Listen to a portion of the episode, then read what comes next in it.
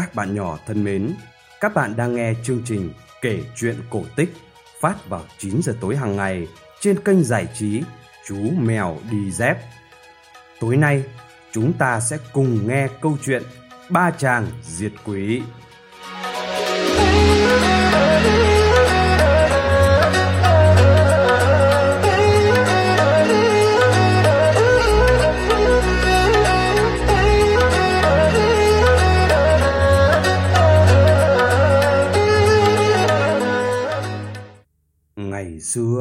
Ở làng nọ, có một con quỷ rất to lớn. Cứ tối đến là nó lại mò xuống làng bắt trẻ con. Người dân trong làng lúc nào cũng sống trong nơm nớp lo sợ, không biết hôm nay con mình có bị bắt hay ngày mai con mình có bình yên hay không. Vì vậy, họ sang làng bên nhờ ba chàng trai trẻ là anh nắm đấm, anh cõng đền và anh trí tuệ giúp bắt con quỷ. Anh nắm đấm là người có nắm tay khỏe mạnh, có thể dùng nắm đấm của mình đấm vỡ cả đá. Anh cõng đền là anh có thể cõng cả một ngôi đền trên lưng mà vẫn bước đi dễ dàng.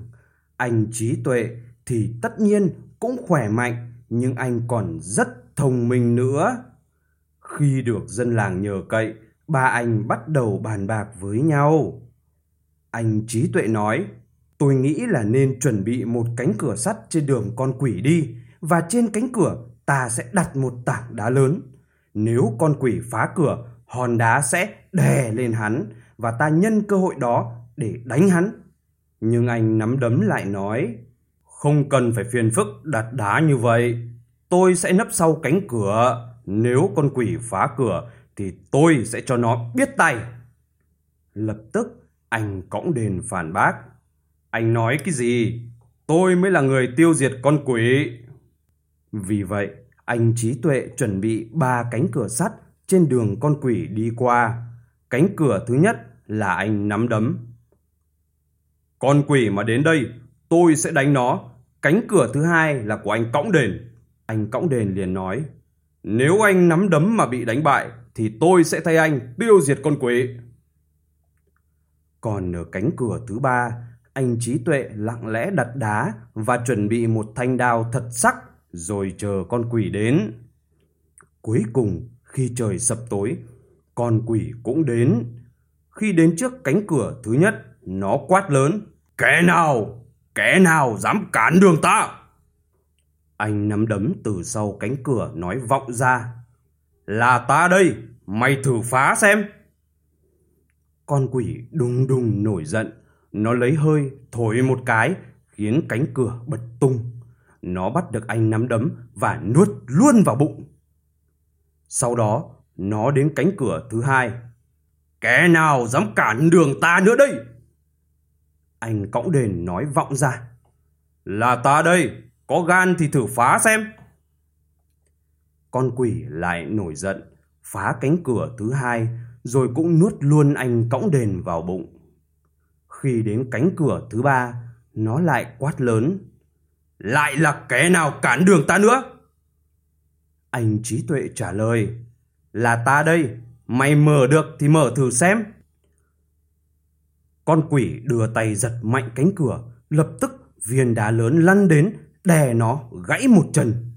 À! Con quỷ thương tích đầy người, vội vã bỏ chạy nhưng anh trí tuệ đã cầm đao đuổi theo nó. Đứng lại, tuyệt đối không để người thoát. Nhưng đến ngã rẽ, anh mất dấu con quỷ. Anh trí tuệ đành lần theo vết máu mà con quỷ để lại.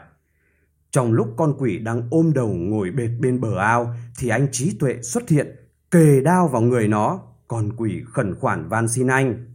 Từ nay tôi sẽ không làm điều ác nữa, xin tha mạng cho tôi.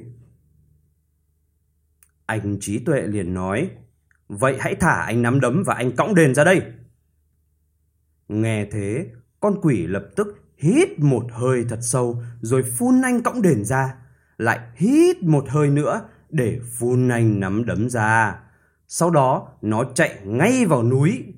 Từ bữa ấy, người dân trong làng sống yên bình mà không lo quỷ quậy phá nữa.